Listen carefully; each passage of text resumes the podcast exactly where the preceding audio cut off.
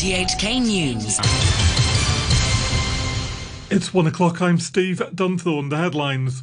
Carrie Lam defends the government's use of overnight lockdowns as experts urge her to consider other strategies. Thousands of restaurants say they're in jeopardy if they're starved of Lunar New Year profits. And the chief executive insists there's nothing improper about her meetings with the SAR's top judge. The chief executive, Carrie Lam, has rejected criticism that the government's ambush style lockdowns to conduct COVID 19 tests are a waste of manpower and money. In the latest action, buildings in Tsim Sha Tsui, Yuen Long, Hung Hom, and Yau Ma Tai were sealed off overnight, and around 1,700 people were tested. No cases were found.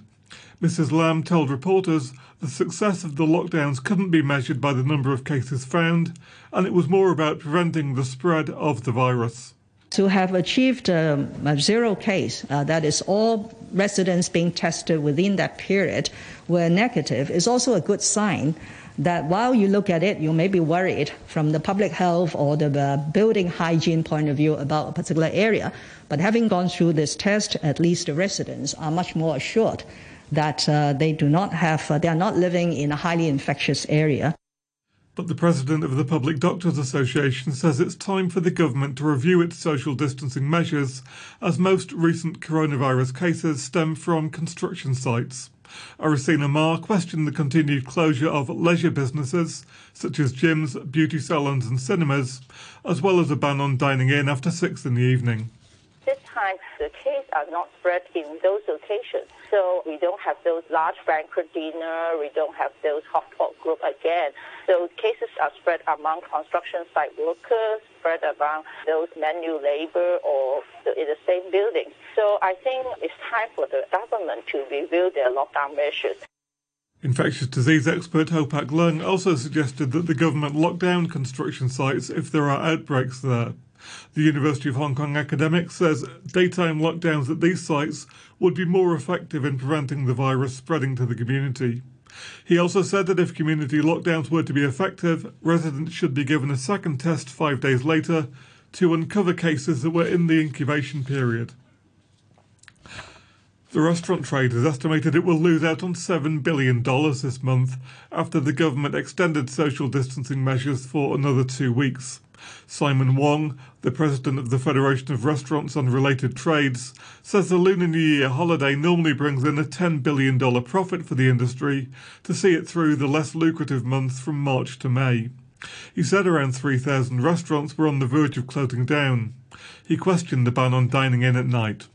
It's completely nonsense to lock down at night but allow people to dine out during the day and then, as you say, there are many people walking uh, on the street and visiting shopping malls and going to many tourist areas. You know, they're very crowded actually, but probably the government officials don't see this situation. The government has ordered all airport staff to undergo a mandatory COVID 19 test to minimise the risk of imported cases. From Thursday, 70,000 staff have three weeks to get tested if they want to work in the airport next month. From next month, voluntary tests will be available for some 2,000 so called high risk staff who handle quarantine procedures, cold chain logistics, or clean aircraft cabins. In other news, Carrie Lam has defended her meetings with the Chief Justice, saying regular conversations with the head of the judiciary are part of her duty to uphold judicial independence.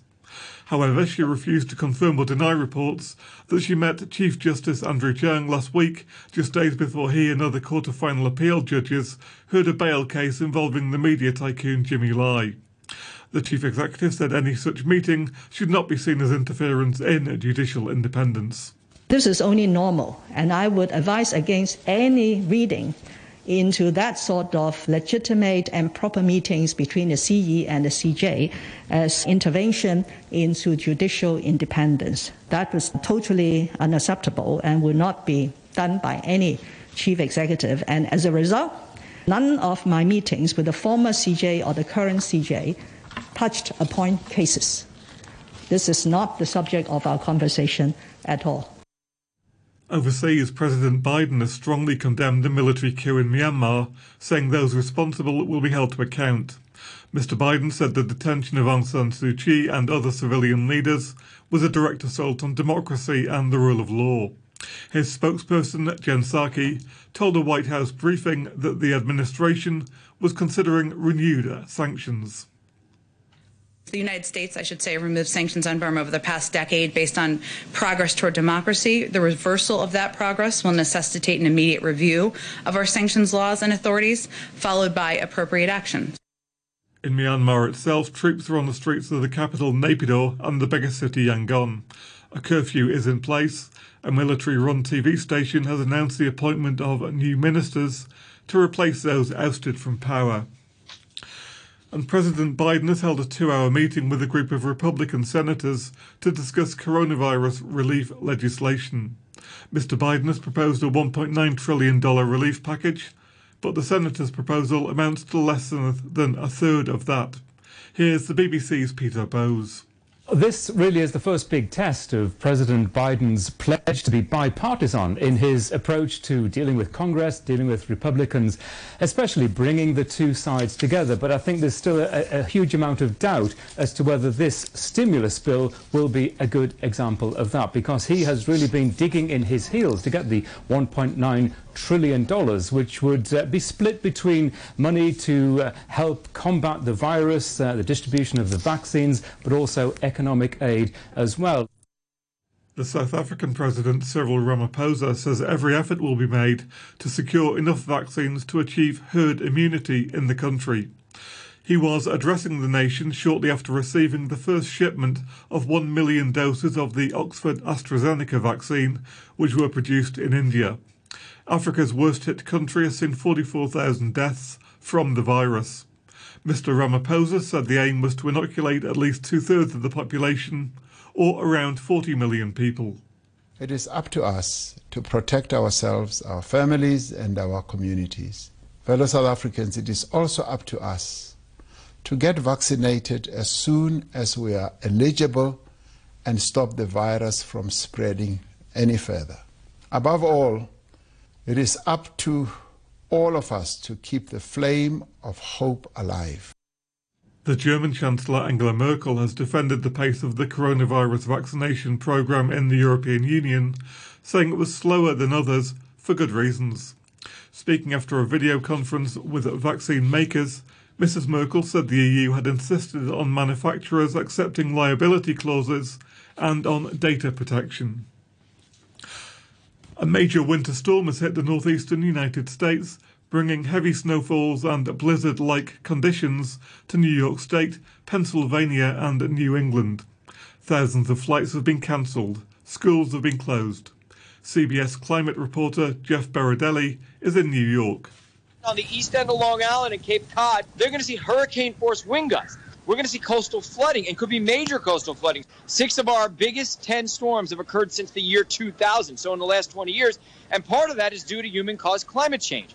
Because it's warming up just a little bit, but it's still cold enough for snow, we're forcing more moisture into the atmosphere. Ocean temperatures off of the coast here in New York are warmer than they would otherwise be. That powers bigger systems, that powers heavier snow, and so we get these blockbuster snowstorms.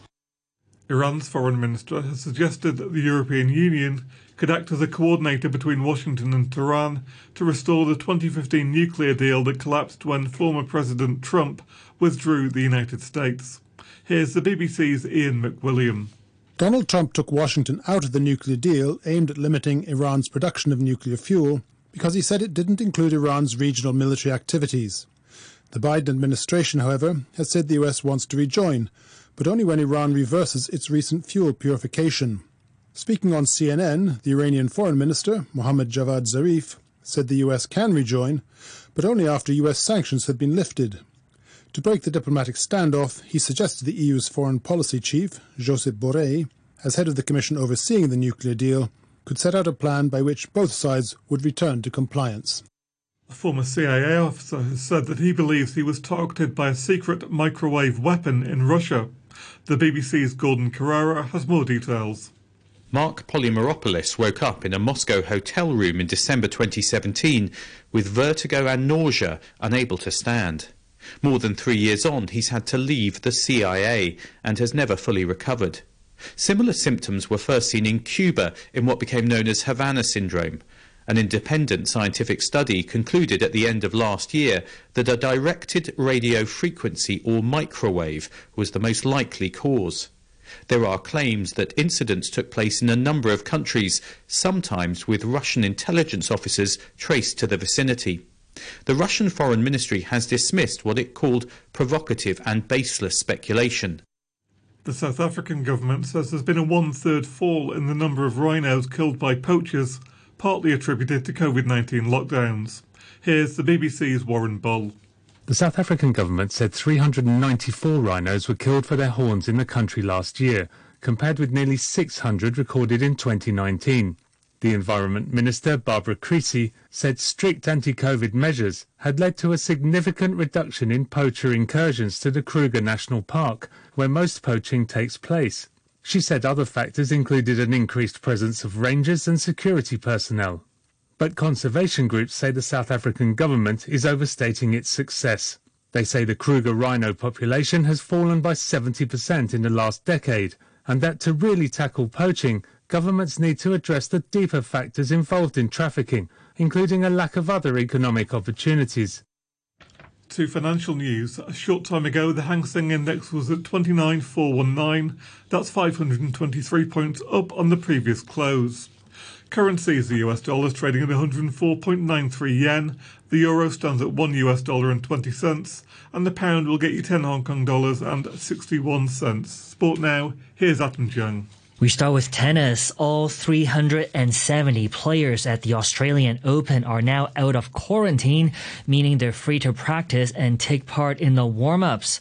The 23-time Grand Slam champion Serena Williams breezed through her first warm-up match. China's Wang Qiang suffered a surprise defeat.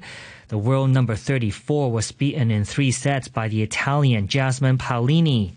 The main draw begins next week. More from the BBC's Russell Fuller. They're managing to organise six tournaments in one week at Melbourne Park, which is quite some achievement. But they will not breathe easily until February the 21st, the day the Australian Open finishes, because the future is still unpredictable. Perth in Western Australia imposed a five day lockdown on Sunday after one hotel quarantine worker tested positive for COVID 19. And if there is any community transmission linked to the tennis travelling circus, then that's a big problem for Melbourne and for the Australian Open. On to football now. Liverpool's injury woes mounted on Monday as Joel Matip has been ruled out for the rest of the season. The 29-year-old damaged his ankle ligament during Thursday's 3-1 win over Tottenham. Matip is the latest Liverpool defender to go down injured this season, joining Virgil van Dijk and Joe Gomez on the disabled list. The Premier League champions tried to address their crisis by signing defender Ben Davies from second tier Preston North End on transfer deadline day. Football agent and former Premier League striker Kevin Davies says Ben Davies will be a great addition to the Liverpool squad. Spent a couple of years with Ben at Preston. I think um, during that period he went out on one of his loans as well, which he's had quite a few of. So I think he's a good age now. I think he's really developed um, through going out on loan and playing games at a lower level, uh, part of his education. And I know Paul Huntington, who's there, who plays alongside him, has been really impressed by his development. Now he's gone back to Preston the last couple of years and really made that centre back spot his own. Um, so he's got all the attributes. He's a good lad. He's quite quiet. I remember him being quite young when I went there, so that was probably five, six, seven years ago now. But he's he's developed into a man now, and he's he's a really good player. So it's a good signing for Liverpool he's young, he's talented, he's good on the ball, so he ticks a lots of boxes in terms of his playing style. You know, with what's going on in Liverpool at the moment with injuries and the amount of games coming up, and I th- certainly think he'll be featuring. And I think, um, you know, going into that environment, being around world class players will only help Ben develop. So it'll be interesting to see how his Liverpool career progresses. Liverpool have also completed a loan deal for Schalke's 20-year-old Turkish defender Ozan Kabak, while the Japanese midfielder Takumi Minamino is leaving Anfield for St. Mary's after Southampton signed him on loan. And that's your look at sports. End the news, top stories once again. Carrie Lam defends the government's use of overnight lockdowns as experts urge her to consider other strategies. Thousands of restaurants say they're in jeopardy if they're starved of Lunar New Year profits. and the chief executive insists there's nothing improper about her meetings with the SAR's top judge. The news from RTHK. I'm Lazy Lion. Doing physical activity can bring about benefits for both your health and the environment. For example, when journeys are short, go to your destination on foot instead of using a private car or public transport. This can reduce carbon emissions and improve air quality. For more details, visit chp.gov.hk. Be strong. Together we can fight the virus. I will help fight the virus. I will protect Hong Kong. The government has launched the Leave Home Safe mobile app for everyone to download and keep visit records. Use the app to scan QR codes of venues taking part. Press the Leave button when you leave. Visit records will only be kept in your phone. If you went somewhere visited by a confirmed patient around the same time, the app will automatically alert you and give health advice. Use the app together. Feel at ease when going out. Let's fight the virus. Scan with Leave Home Safe.